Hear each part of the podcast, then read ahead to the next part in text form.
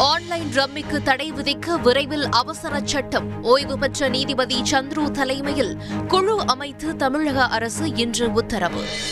நபிகள் நாயகம் குறித்த சர்ச்சைக்குரிய பேச்சுக்கு எதிராக வலுக்கும் போராட்டம்.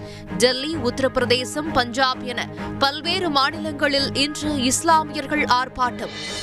பல்வேறு மாவட்டங்களில் நகர்ப்புற வாழ்விட மேம்பாட்டு வாரியம் சார்பில் கட்டப்பட்ட ஒன்பது அடுக்குமாடி குடியிருப்புகள் காணொலி வாயிலாக இன்று திறந்து வைத்து பயனாளிகளிடம் ஒப்படைத்தார் முதலமைச்சர் ஸ்டாலின்.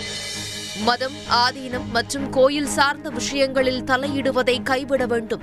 திமுக அரசுக்கு எதிர்க்கட்சித் தலைவர் எடப்பாடி பழனிசாமி இன்று வலியுறுத்தல்.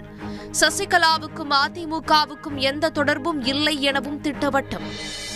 எட்டு ஆண்டுகளில் கோடிக்கணக்கான மக்களின் எதிர்பார்ப்புகள் நிறைவேற்றும். அரசின் திட்டங்கள் தொலைதூர பகுதிக்கும் சென்றடைவதாக பிரதமர் மோடி இன்று பெருமிதம். விசாரணை கைதிகளை சாகும் வரை தாக்குவது காவல்துறையின் மோசமான மனநிலையை காட்டுகிறது. சென்னை உயர்நீதிமன்றம் இன்று கண்டனம். பாகிஸ்தான் முன்னாள் அதிபர் பர்வேஷ் முஷரப் கவலைக்கிடம். உடல் உறுப்புகள் செயலிழந்து வருவதாக குடும்பத்தார் இன்று ட்விட்டரில் தகவல்.